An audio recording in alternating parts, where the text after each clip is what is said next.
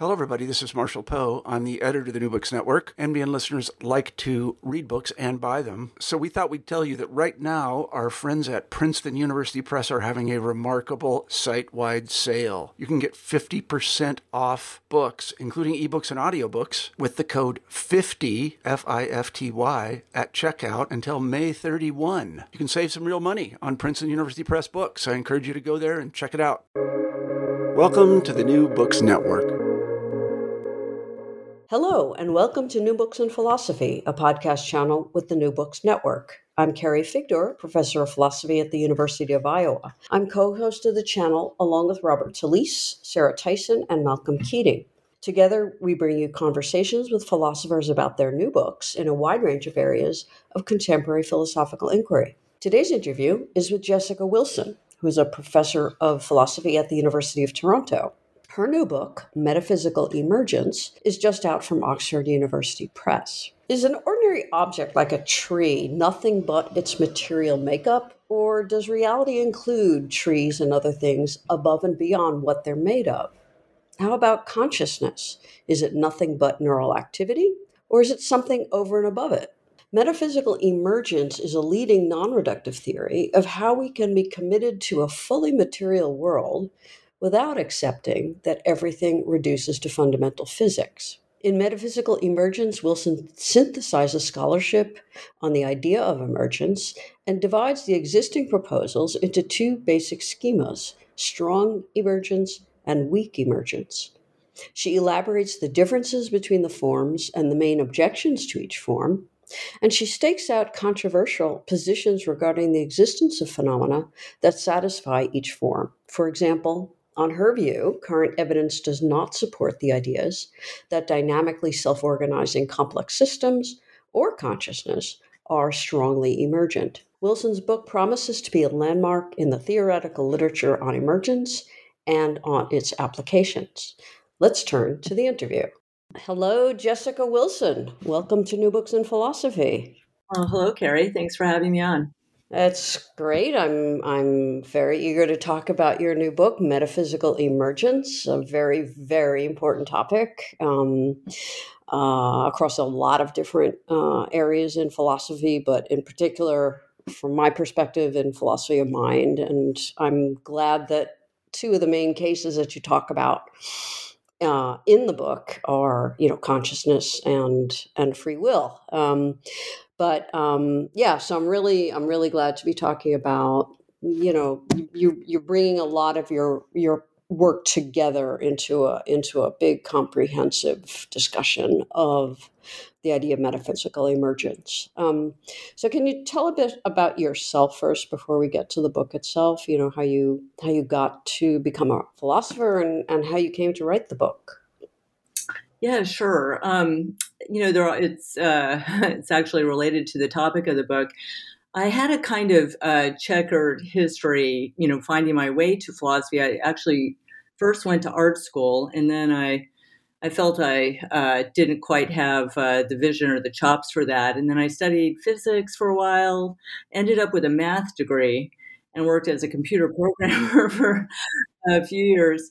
But a kind of common thread in my interest in art, uh, physics, math, and also a um, an honors thesis project that I did as an undergraduate, um, which was titled "Elements of Pattern and Form in Real Objects." Uh, in that project, I, I went around and I took black and white photos of um, things like soap bubbles or um, you know honeycombs and so on, and then uh, kind of uh, did some research on the physical and mathematical principles you know that made them uh, appear as they as they did. So um, connecting uh, those diverse interests, I think what uh, really inspired me was trying to think about how natural reality sort of fits together. Um, how you know the macro objects of our experience and so on depend on uh, you know lower levels, uh, cellular, physical, microphysical, etc. And you know how do things actually hang together and what are the sort of causal and uh, broadly ontological principles that that connect them all. And for a long time, I didn't realize that uh, there was an area of contemporary investigation, namely uh, metaphysics or metaphysics of science, including metaphysics of mind, which sort of targeted, um, you know, those sorts of uh, issues and questions at a level of generality and yet uh, precision, you know, that really uh, suited my my own intellectual inclinations. So. Um, at a certain point as a as I was working in computer programming, I thought, you know, I've got to go back to school, and I wasn't sure what I wanted to study. But flipping through the course catalog at um, the University of Colorado Boulder, I happened to be living in Boulder at the time. I came upon the philosophy course offerings and metaphysics and epistemology, and then I was like, okay, this is this is it. I, this is what I've been looking. for. So I went back to school. I ended up going to uh, Cornell um, and uh, getting my PhD there. And that was a really wonderful department for me to be in, in part because Sidney Shoemaker, um, whom I'm sure you are uh, familiar with, um, was there, and he he ended up being my chair. And he's also interested in these issues of uh, you know connection in the sciences and so on. And I ended up writing a thesis on the question of how to make sense of certain comprehensive theses about natural reality. In particular, uh, physicalism, uh, the thesis that all the broadly scientific phenomena are, in some sense, completely metaphysically dependent on you know massively complex lower level physical goings on that's a kind of physicalist view and there's a bunch of different varieties of, of physicalism as, as we'll see down the line. And then a sort of uh, naturalistically acceptable but still anti-physicalist uh, view according to which at least some uh, phenomena uh, perhaps qualitative mental experience or free agency free will um, are genuinely over and above lower level physical goings on, even though in some sense they are, as I put it, cotemporally dependent on the lower level physical goings on. So this second view is sometimes associated with a school of thought um, called British emergentism. John Stuart Mill and C.D. Broad, some others, uh, writing in the late uh, uh, 19th century, thinking about um, you know chemical and uh, you know, subjective mental uh, experience or phenomena as being somehow uh, strong, as I put it, strongly emergent. So these are the two these two kinds of comprehensive theses about uh, natural reality that um, were the target of my my dissertation. And at that point, I was already thinking in terms of metaphysical emergence as a way of characterizing uh, what I saw as the best um, uh, mm, instantiations of, of these two separate strands. So, the physicalism camp, you have you have reductive physicalists and you have non-reductive physicalists, and the non-reductive physicalists want to take the appearances of you know leveled structure where you have macro entities that are dependent on and yet distinct from uh, lower level physical entities at face value. So that's why they're called non-reductive physicalists. And looking forward to the book this is um, uh, associated with what i call weak emergence.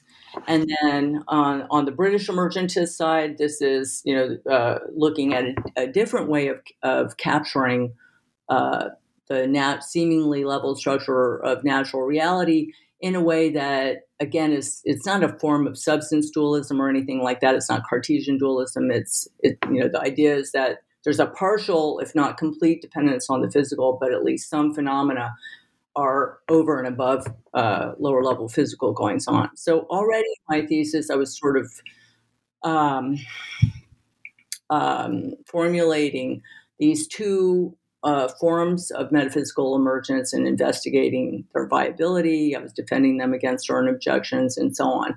And that was really, uh, you know, kind of the basis for the book. And then over the uh, subsequent two decades since I um, got got my PhD, then I've been you know publishing on this.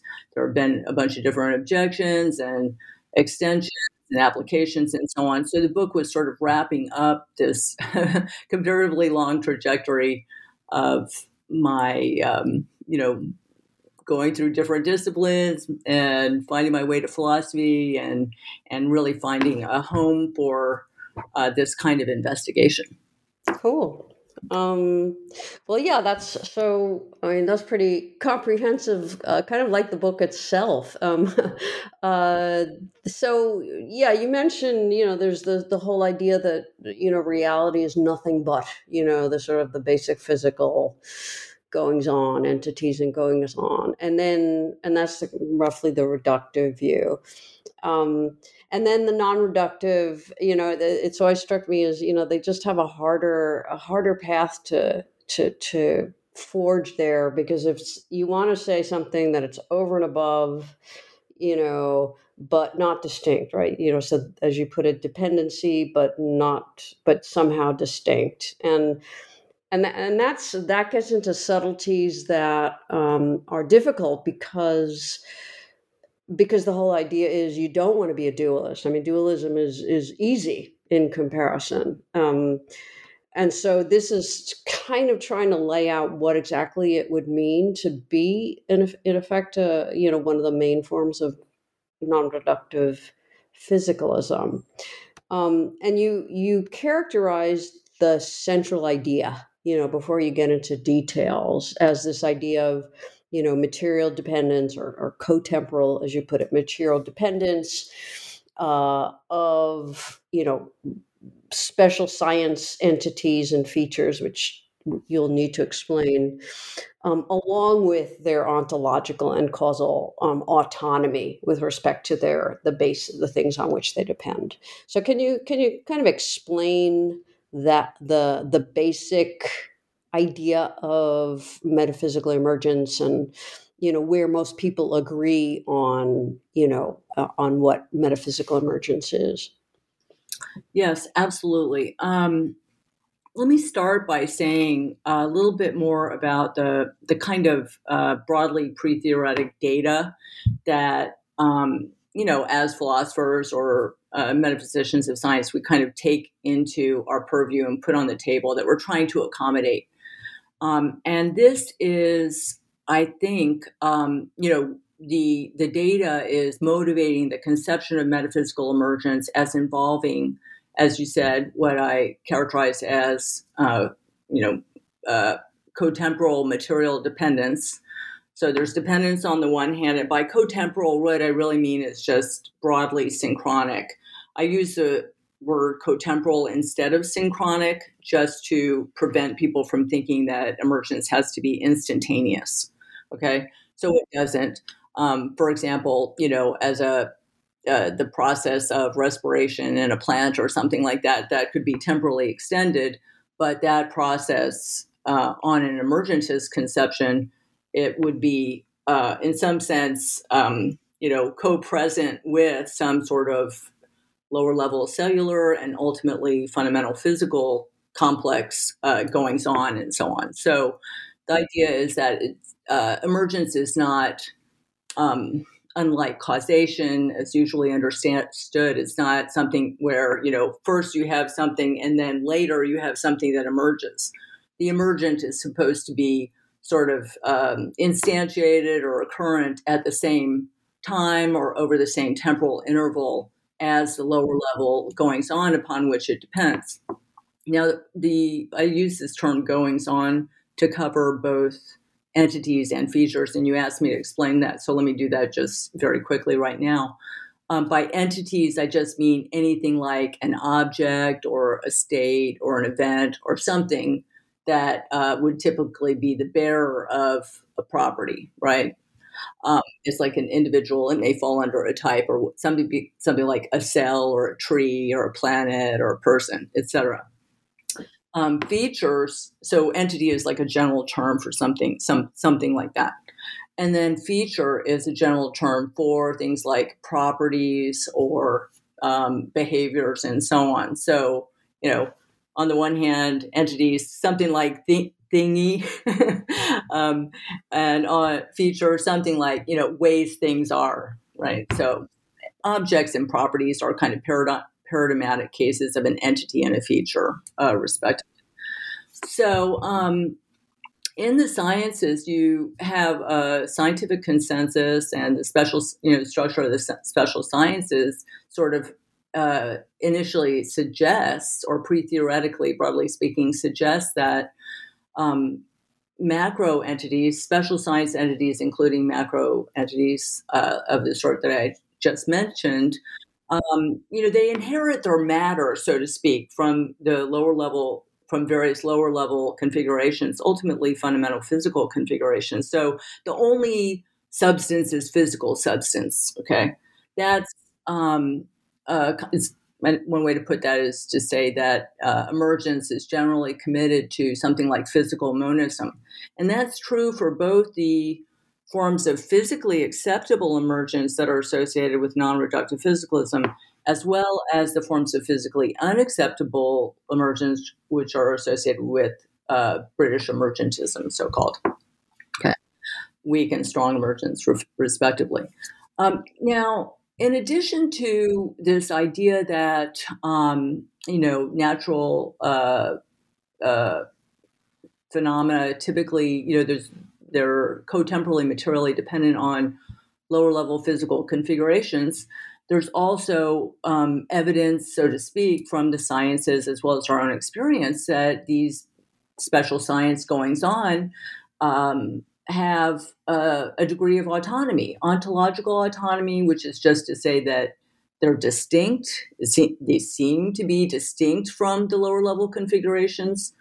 Um, so, a tree, for example, you know, it, appears to us not as a blooming buzz of microphysical confusion, but you know, a, a comparatively unified uh, entity and more generally, special science entities are associated with distinctive taxonomies in the diverse special sciences, indicating that they fall under different types, types that are related somehow, you know, um, over if we're looking at the broader picture to physical types, but themselves are not uh, lower level physical types. And on the other hand, too, we also see features, that is to say, properties and behaviors of these uh, macro entities or more generally special science entities that um, you know are associated with uh, you know the again the special science laws that treat of these goings on. Um, you know um, trees can be deciduous or evergreen and they engage in all sorts of uh, as I said respiration growth um, etc so those sorts of features do not seem to be, on the face of it, features of even massively complex lower level physical goings on. And the so those those kinds of considerations to distinctive special science taxonomies, uh, adverting to you know special types and special features of special science goings on, um, uh, suggests that the special science entities are and features are different from the lower level configurations and their features. So that's distinctness or ontological autonomy. And then if we look at the special science laws, those are typically causal laws to some extent. And uh, again, uh, we might have a prima facie case for thinking that these special science goings on are distinctively efficacious in virtue of entering into distinctive special science laws. So those are that's just one kind of consideration that sort of motivates the idea that um, there is metaphysical emergence. So if we have this kind of cotemporal metaphysical dependence, material dependence, uh, coupled with some kind of ontological autonomy, in other words, distinctness, and causal autonomy, in other words, distinctive efficacy, then that you know that is constitutive of metaphysical emergence and all accounts of metaphysical emergence are going to you know accept that those general characteristics. And then they differ in how they you know go about cashing out the dependence at issue or the um, distinctive forms of ontological and causal autonomy. Um, uh, there was what was i going to say? Um, sorry, I was sort of lost. No, yeah, no, that's okay. Um, it might come back to you. I don't know. yeah. Um, well, I was just going to say, so you know, to use the example that you were using before of a tree, you know, for for any for any emergentist view, um, you know, and we'll go into the two different you know types that you say kind of exhaust the the the possibilities at least. Um, uh, a tree is is is you know something over and above just the you know the the atoms you know and, and whatever physical parts that that make up its cells and so on and so forth through all the levels of of biological reality. And the tree so the tree is something else beyond is something over and above that or is is not is not nothing but you know and then the tree has certain powers of some sort as a tree and not just what's going on at the you know level again of the physical particles. Yeah yeah exactly. So it doesn't just all for for the emergentists whether of the physically acceptable slash weak or the physically unacceptable slash strong variety um, you know there there is um, a sense there's sense to be made of natural reality as having a kind of leveled structure Okay, it's not simplistic, doesn't have to be like a layered cake, but it's not the case that you know it's only atoms in the void or you know waves in the field or whatever it ends up being. So uh, these things really exist. Trees, you know, they exist, and not just as some kind of logical combination of lower level micro configurations, but they exist in their own right and they behave in their own right. And I remember what I was going to say uh, a couple things. Uh, that uh, I want to just uh, throw out there. The, the, those those people who identify as metaphysical emergentists or who want to try to make sense of it, like myself, um, are trying to take these appearances of leveled structure, you know, as involving a kind of dependence along with autonomy, trying to take uh, make sense of that in metaph- you know, as uh, um, in or with realistic face value. Um, other people will offer, you know, deflationary accounts of these uh, events, right. and so on, or maybe they say they're merely ep- epistemological. They're just a matter of, you know, our limited perceptual and other apparatus, or you know, the fact that can't only calculate using the fundamental physical goings on.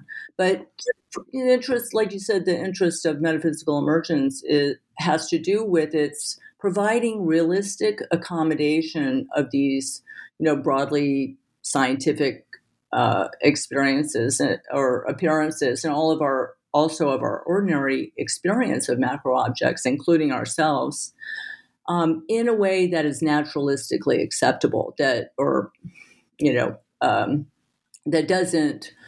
Um, like a you know, as on a Cartesian or substance dualist account doesn't necessarily involve any supernatural or uh, non-physical substance elements. So that's that's kind of the strategy. Right. Um, so there's two. I mean, you mentioned you've you've sort of you've already alluded to both of these the the weak form weak emergence and then strong emergence. Um, and uh, you know, very briefly, the the the weak version she put is is somehow acceptable. You know, it, it accepts uh, with physicalism, it accepts the idea of physical causal closure, which you can go into, and um, whereas the strong version you know denies denies causal closure of the physical and you know again to you know put out the di- main difference in, in the terms that you articulate and in strong emergence you know is kind of characterized by what you titled the the new power condition. There's new powers at the at the emergent level whereas in the weak version it's the it's what you um, articulate as the proper subset of powers condition.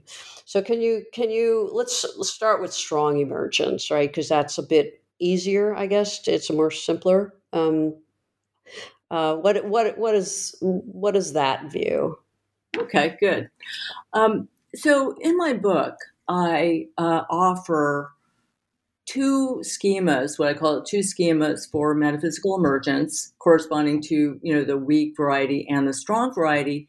And I argue that um, many of the existing accounts of emergence, metaphysical emergence in particular, aim to implement one or other of these schemas so that you know there's look there's an incredible diversity of specific suggestions out there about how to understand specifically the cotemporal dependence condition or the autonomy conditions.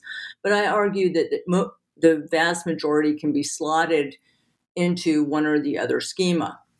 And the schemas themselves are based in uh, in, well, they couple, co- they just have a cotemporal, each of them has a cotemporal material dependence condition, which is basically encoding the assumption of physical monism, along with, you know, the idea that if you, you know, have a higher level or an emergent feature, then you've got some lower level configuration and or a configurational feature and so on. So there's a kind of uh, trying to build in the physical monism and a certain correlational uh, dependence at issue in that condition. But all the real action has to do with these conditions that you mentioned the new power condition for the case of strong emergence, or the proper subset of powers condition for the case of weak emergence.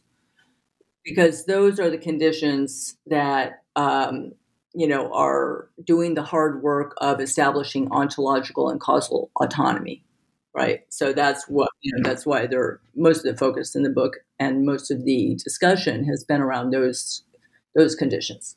So I argue that if we think in terms of uh, first of all, um, just quick step back.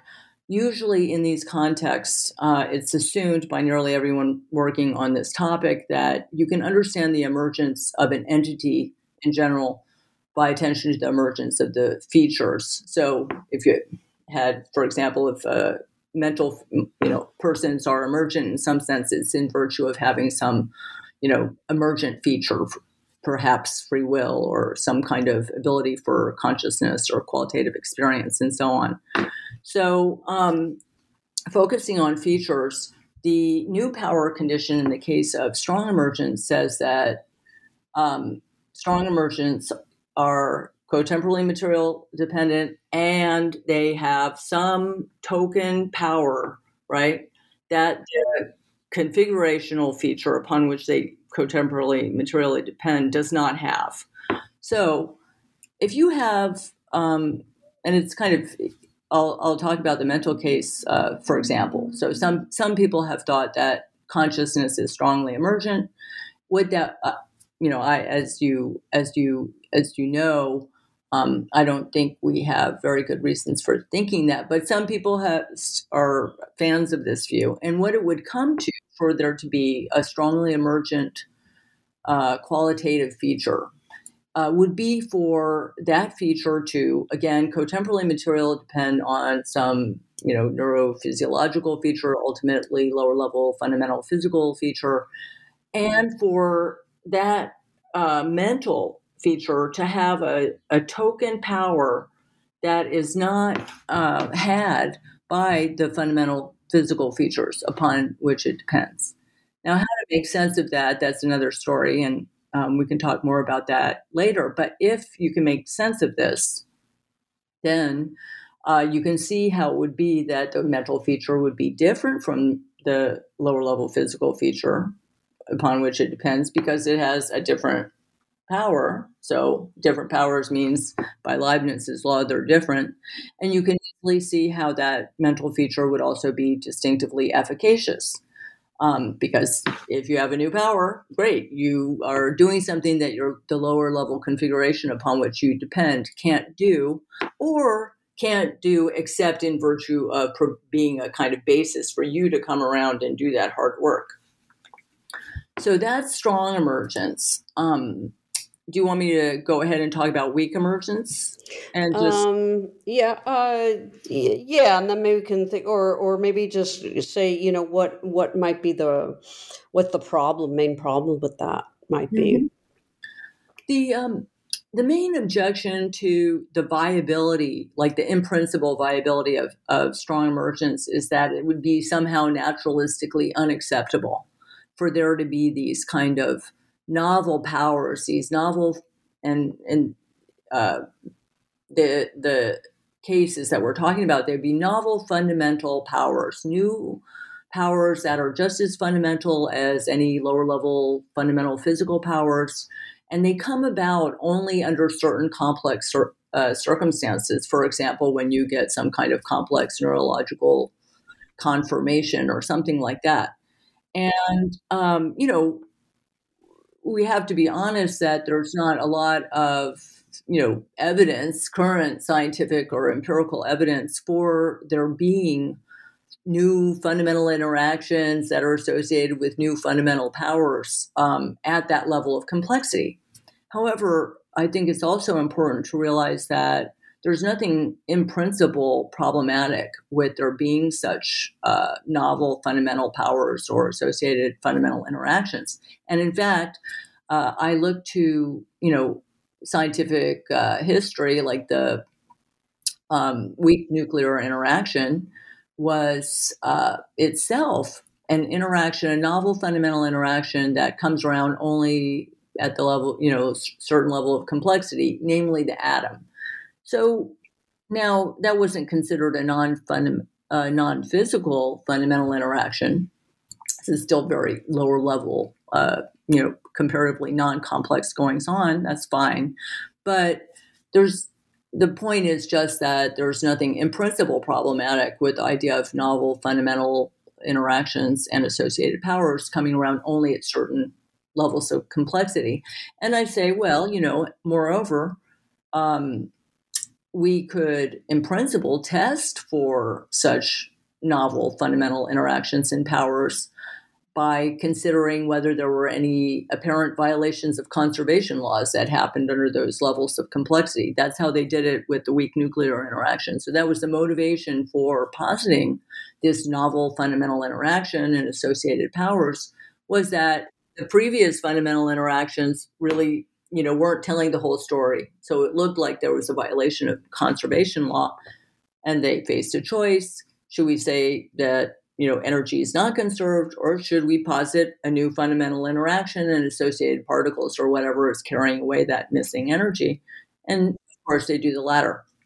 Now look um, now uh, they're treating weak nuclear interaction in a different way, right? So there's been unification of, of, various interactions and so on. But my point is just that historically, at a certain point in time, scientists were happy to posit fundamental configurational interactions and associated powers. So, in principle, there could be strongly emergent phenomena at higher levels of configurational complexity. And that's just what the British emergentists thought that there was. So the main objection is strong emergence to the effect that somehow it would be incompatible with scientific practice or naturalistically unacceptable or so on. That that's not true. That that doesn't actually withstand scrutiny. And me just say one other thing about that too. It's a way to think about how if there were strong emergent powers or forces, um, you know, to say, well, wouldn't that violate the laws of physics? Well, not really on the understanding of those laws, say um, Newton's second law or Schrodinger's equation and so on, as these are laws that will take any and all forces and energies into their purview. So if I say F equal ma, and then you say, oh, you you had the electromagnetic force and the gravitational force, you need this new force. That's completely compatible with F equal ma. And the same goes for the energies that are associated or input into uh, Schrodinger's equation. If there were strong emergent fundamental powers and interactions, they would just be new fundamental forces or energies that had to be added into the, the overall mix. So again, there's no in principle problem with strong emergence uh, from a naturalistic point of view. Mm. Yeah, although it, does, it it it always has, you know, when you're talking about like consciousness or you know, um, you know, there's always the the kind of the whiff of of of, of dualism uh, or or some or magic, you know, that somehow these these you know new powers come in and somehow they're dependent, but they're but they're new. Um, that that can be really hard to kind of wrap your head around. I think. Yeah, I hear you, and you know that's why I I've tried to um, connect strong emergence to you know these scientifically uh, respectable uh, conceptions posits, namely that of a fundamental interaction and, and associated powers or forces, so that people could see how it would actually work. It's not like a mag, you know, some kind of injection of a new, um, yeah, um, uh, some kind of new s- stuff that happens or anything like that. It's, it would just be yet another fundamental interaction. We've already seen there are several of those, and you know, you posit what you need to in order to make sense of the phenomena. But that said, um, as I said, the the empirical motivation for most claims of strong emergence is not in place. Okay. Yeah. Um, so how about weak? I mean, that's the um, that's the the one where you're not saying there is a n- novel power, um, but there's just That's the right. proper subset view. Yes, exactly. So now we move over to the kind of physically acceptable forms of metaphysical emergence. Um, and here, um, the physicalist, as you, you mentioned physical causal closure before, and um, you know, the physicalist is going to say that any physical goings on have a purely physical sufficient cause. And um, you know, basically, this is expressing the idea that uh, the physical goings on are doing all the causal work for effectively, in some sense, for all of natural reality. Okay. Um, so, another way, in terms of fundamental interactions, the idea would be that the only interaction, fundamental interactions are physical fundamental interactions. That's what the strong emergentist denies. But any physicalist, whether reductive or non reductive, is going to accept that the only fundamental interactions uh, are physical. So, then how can they make it the case that higher level phenomena are distinctively efficacious as uh, per you know this characterization of metaphysical emergence is involving you know not just distinctness but also some kind of distinctive efficacy well they can't say what the strong emergentist does because that would involve a violation of causal physical causal closure. If there were really fundamental interactions at for example the mental level that would violate you know the idea that the physical uh, phenomena were kind of doing all the causal work. So uh, what i observe is that there's another strategy that a physicalist can avail themselves of namely to look at the um, the powers of the higher level entity as being a proper subset of those of its lower level uh, dependence base entity or feature. Now, if you have a proper subset of the powers of the feature that, upon which you depend, the question there, people will say, well, look, every power of the higher level entity is strictly identical to a power of the lower level entity. So, how can it be distinctively efficacious? There's no new powers. But what I want to, what I argue is that uh, you can be distinctively efficacious not in virtue of having new power, but rather by having a distinctive power profile. So, uh, why would that be interesting? Well, among other things, it would track difference making considerations which show up in these uh, discussions of causation. So, for example, um, if my brain state had been slightly different right now, I might have still reached for the glass if I was thirsty, right? So, what is uh, these difference making considerations are tracking the right level of causal grain that's associated with some higher level phenomena, where the microphysical details kind of fall out. They just don't matter. They're there and they're needed, right? If they weren't there, I would not be having, you know, a feeling of thirst in the first place. But my thirst, you know, on this on this view, on this approach to making sense of leveled structure, um, is uh, characterized at a more abstract level of causal grain. It's subject to a more abstract system of laws, causal laws. Again, it's typically associated with the special sciences, which do abstract from you know various quantum and other microphysical details. So um, the special science laws and the causal interactions that are associated with these higher level phenomena on this weak emergentist picture um, are tracking comparatively abstract systems of laws and associated causal grain. And they, in virtue of you know being able to track what is relevant at those higher levels, I would, you know, if my brain state had been different, I would have still reached for the glass because it was my thirst that was kind of uh, tracking what was crucial to that uh, causal interaction. Then you can make sense of mental or, sorry, more generally, weakly emergent phenomena as being distinctively efficacious, even though they do not have any novel powers of their own. Mm. Right, but uh, I mean, it's it, it. I mean, I guess the the obvious kind of response, and and you do discuss this, is you know why aren't why isn't this just a, a, a form of abstraction? You know, more of an epistemic mm-hmm. Issue than an actual metaphysical issue. Yes, good. Well, that's certainly a line you can take. Um, you can take this line, and uh, I, you know, I would just be straight forward that there's nothing in my argumentation that entirely blocks, uh, you know, taking a reductive physicalist stance or uh, an broadly epistemological uh, stance on the appearances of structured reality.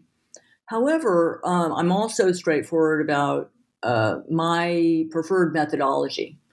So, uh, um, I think it's of, you know, if not the first importance, certainly very important to uh, accommodate the appearances at face value, unless there's some problem with doing so. So, some uh, reductionists, for example, are, are, strongly motivated by parsimony considerations. They, they want to accommodate the ph- phenomena using as few uh, posits as as possible as a kind of extreme version of Occam's razor or something like that. But my own methodological inclinations are not so uh, uh, sensitive to these parsim. You know, I think yeah, parsim- parsimony considerations are certainly part of the mix, but they are not antecedently more important than just straightforward accommodation of the appearances. So from my perspective, and given you know my uh, preferred methodological criteria, where appropriate accommodation of the appearances is you know that looms large in my theorizing, then I want to say to the anti-realist or the reductionist, fine, but tell me why I should give up my view. You know, why should I go your way as opposed to to my way? And then if you, you know, if it's not just a matter of parsimony, the main concerns uh, or the main reasons for going reductionist or anti realist um, that are cited by proponents of that kind of view have to do with uh, Kim's problem of causal overdetermination. We haven't talked about this problem, but um, this is uh, something I spent a lot of time on in my book. And this is the concern that if you did posit you know some real distinct higher level entities this is going to lead to some kind of problematic causal overdetermination where you know the physical goings on are causing some effect and then some higher level goings on is also causing that same effect and a, and so the effect is being caused twice over in you know uh, an unsystematic and implausible way so if that were gen- a genuine problem, then just like Jaegwon Kim himself did at, at certain points of his career, he, he, might, might, say, well, I guess the only thing to do is be reductionist or anti realist about the higher level goings on. However, um, part of the motivation for these two schemas for emergence is precisely in response to Jaegwon Kim's problems, uh, problem of causal overdetermination. So, um, if you have higher level entity that has a new power, you deny physical causal closure, that will block uh, overdetermination because really the physical goings on are not producing the effect at issue. If in fact the effect is produced by the higher level entity in virtue of its new power. So that's one way you can go in response to that supposed problem. And if you go the weak emergentist way, the weak emergentist or the non reductive physicalist is going to say, look, if every token power of the higher level entity, right, is strictly identical to a power of the lower level entity, then you're not going to get causal overdetermination even if you allow that the distinctive power profile of the higher level entity renders it such that, yes, it can also be a cause. It's not a cause in virtue of having a new power or the same power twice over. It's one and the same power that gets exercised, and the distinctive efficacy is not going to be of a problematic variety. So, just to circle back to um, the anti realist or the uh, reductionist kind of strategy for uh, de- giving a deflationary um, take on the appearances if the main if the main reasons are parsimony or the supposed problem of causal overdetermination then you know my response to the parsimony uh, consideration is just that well parsimony doesn't count for that much you know it, it's part of the mix but i don't think it's it's the only consideration and if it's the causal overdetermination concern is supposed to push you towards reductionism or anti-realism, I would say, well, actually it doesn't because, you know, read my book.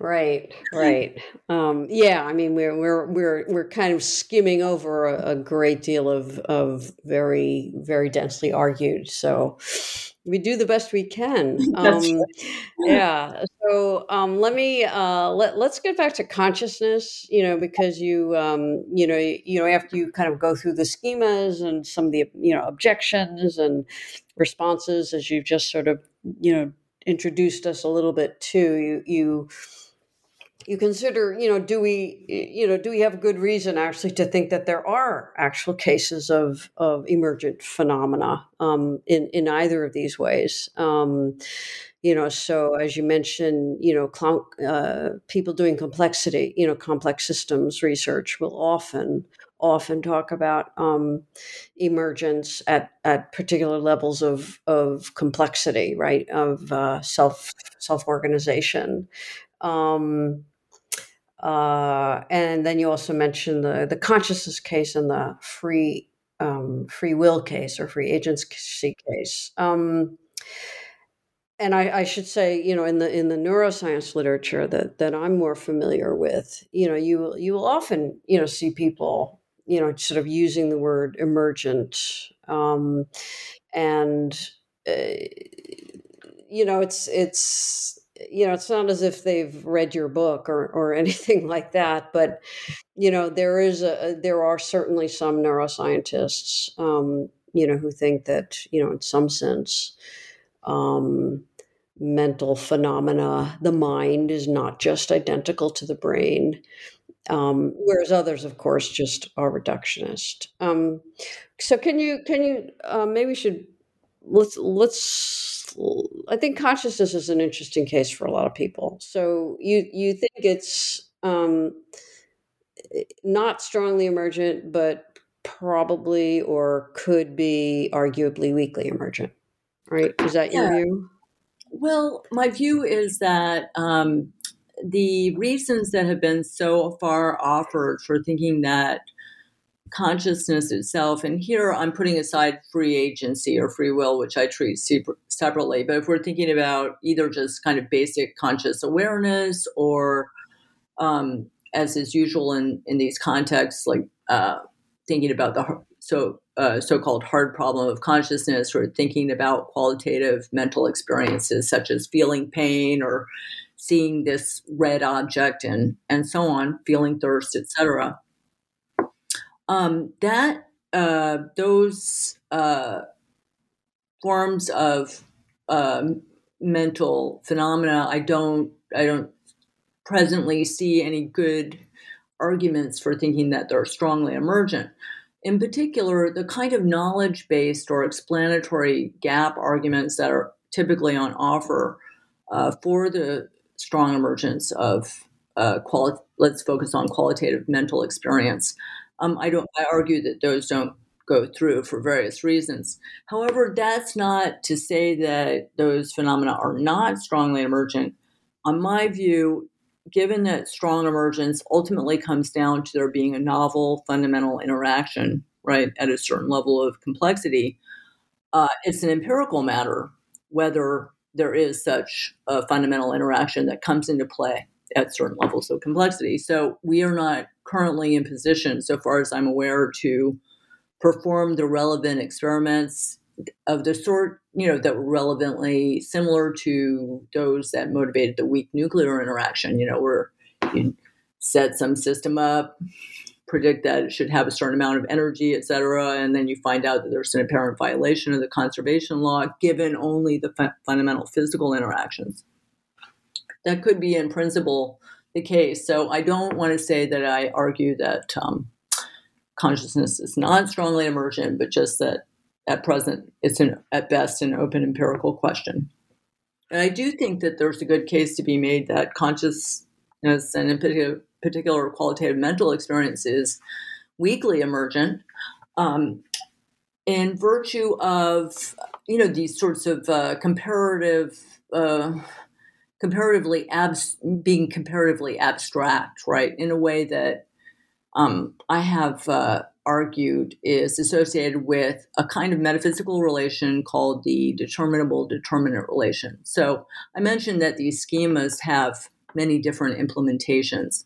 And one implementation of uh, the schema for weak emergence was originally suggested by uh, Cynthia and Graham Macdonald, and then later uh, Stephen Yablo, and then I've developed and defended it in some previous work, according to which you can make sense of mental phenomena being weakly emergent um, if you understand these mental features as something like as standing to their lower level physical bases in something like the way a certain color, say red, uh, stands to a more specific shade of that color. So, for example, scarlet.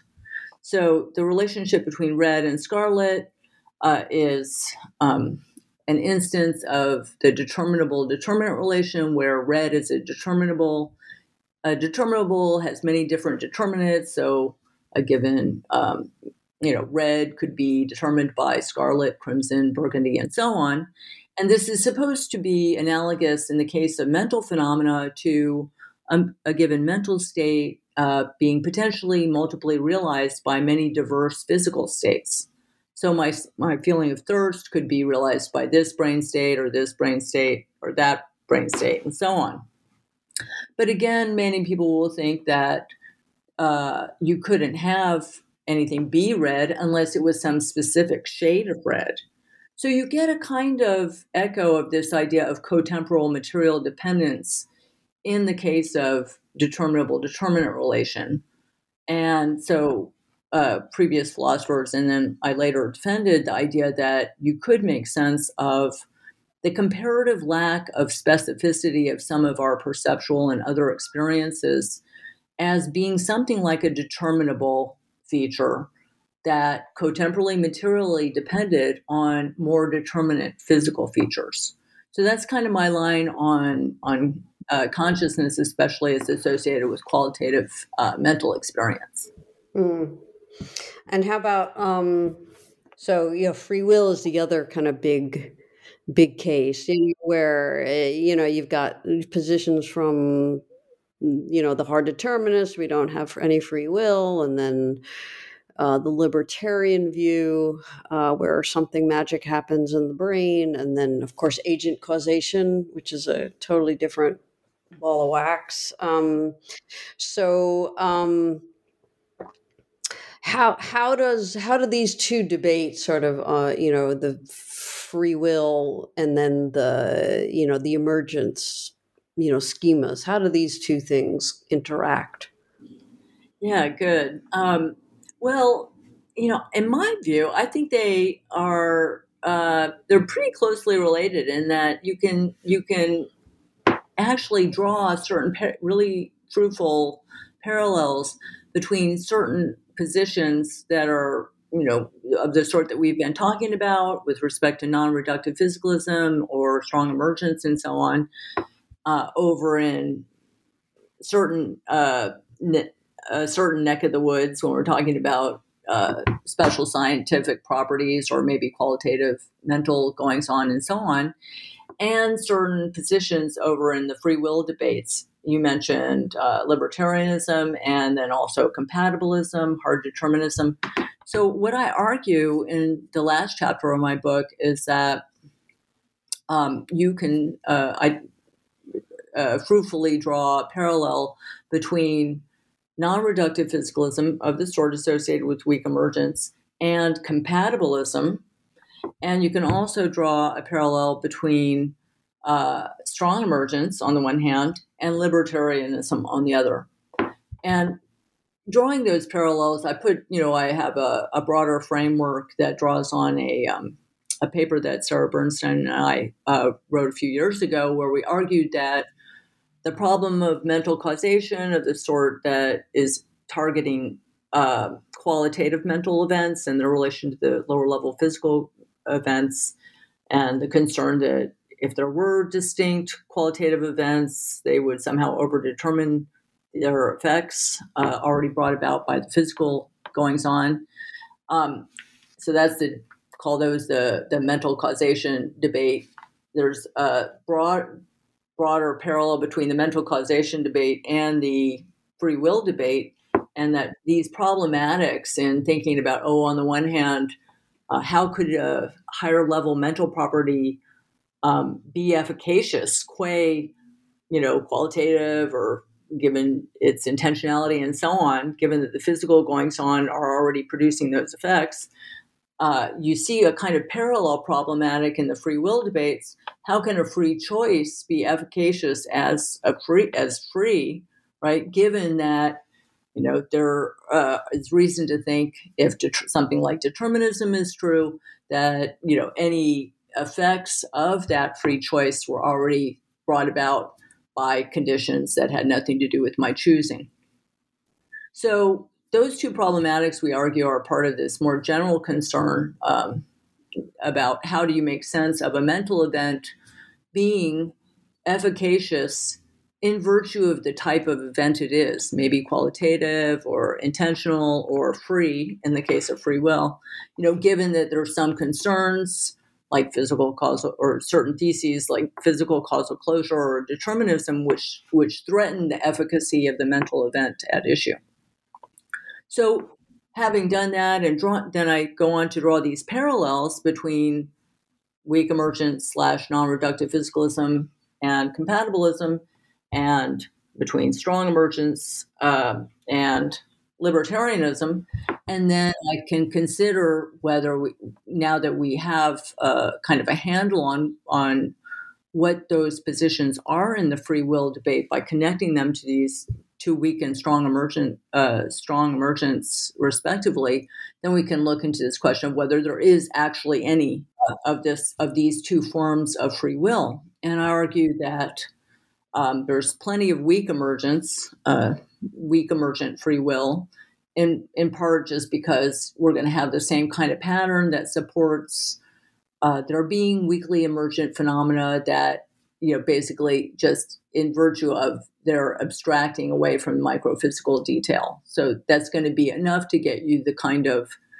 um, weak emergence that's associated with compatibilist free will. So plenty of that, but a payoff in my chapter for those who are interested in whether you know compatibilism does give you something, you know, does genuinely make sense of free choice of a certain variety is that by connecting it to weak emergence and you can help yourself to the reasons for thinking that weak emergence are distinctively efficacious in virtue of uh, you know tracking difference making considerations and so on and and tracking really abstract levels of grain So there's plenty of weak emergent free will or compatibilist free will, I argue. But then the, the deep question is whether there's any libertarian free will. And here I think we can say more than just that it's an open empirical question. I think we can give an argument that there is uh, actually strong emergent free will. And, but the argument there does not appeal to, for example, explanatory gap considerations or anything like that. Rather, uh, it appeals to our introspective experience as being able to freely choose in a way that is, as I put it, nomologically transcendent. That is not a matter of either deterministic or indeterministic law. And I ha- I offer an argument according to which, you know, if you have this kind of introspective experience of yourself as being able to do this this kind of thing, and nearly everyone in the free will debates agrees that we have that kind of introspective phenomenological experience of ourselves as being able to choose in a nomologically trans- transcendent way. It's just that, you know, people are like, well, we can't make sense of that for one reason or another. So if we can make sense, of, you know, if we have that experience, that's one premise. And then second premise, you know, uh, if you have such and such introspective experience, then you have a right to take that at realistic face value, unless you know you're given some reason to think that you can't do so, right? And then I argue that there is no, as as yet, no good reason has been provided for thinking we can't take our introspective experience of libertarian free choice, so to speak, at realistic face value. And there, the real action has to do with addressing these kind of neuro neurophysiological experiments, like the Libet cases and so on, which some have taken to indicate that you can't do that. So that's where the action is. But I argue that we can give alternative interpretations of those uh, experimental results, which don't entail that we don't have nomologically transcendent free will. Right. Yeah. I mean, I, I think I was I was not quite so persuaded about that. yes, setting a little bit aside. Yeah, but um, uh, but in any case, um, th- there would be a lot more to discuss about about that whole chapter. I think. Um, un- unfortunately, we we are out of time, um, which is pretty incredible. But there you go. Um, that was great uh, fun.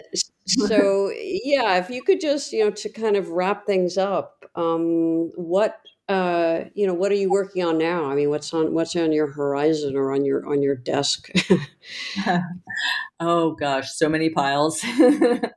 um, I am. I'm mainly working on a second book now. Uh, it is on fundamentality and metaphysical dependence. That's a tentative title, and it it pertains again to these, this question of metaphysical structure, where you have you know some goings on that are taken to be fundamental or relatively fundamental and others which are taken to metaphysically depend one way or another on those more fundamental goings on.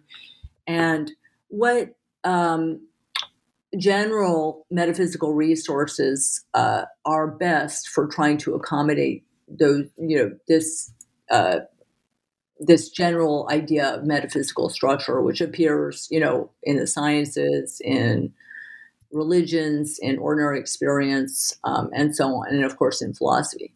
So that's my that's my main project right now is, is another book generalizing some of the ideas in the first book um, from the perspective of you know expanding beyond metaphysics of science to other areas as well great well cool that sounds that sounds equally interesting i would say um, but um, yeah, so we are, we we should wrap up. But I so I want to just um, thank you again for taking the time to talk about your book with uh, with New Books in Philosophy. Carrie, thanks so much for your excellent questions. I really enjoyed our conversation. Okay, have a good evening and uh, good luck with the book, the new book. Thanks so much. You've been listening to my interview with Jessica Wilson. We've been talking about her new book, Metaphysical Emergence, which is just out from Oxford University Press. Wilson is a professor of philosophy at the University of Toronto. I'm Carrie Figdor. This is New Books in Philosophy. Thank you for listening, and I hope you enjoyed our podcast.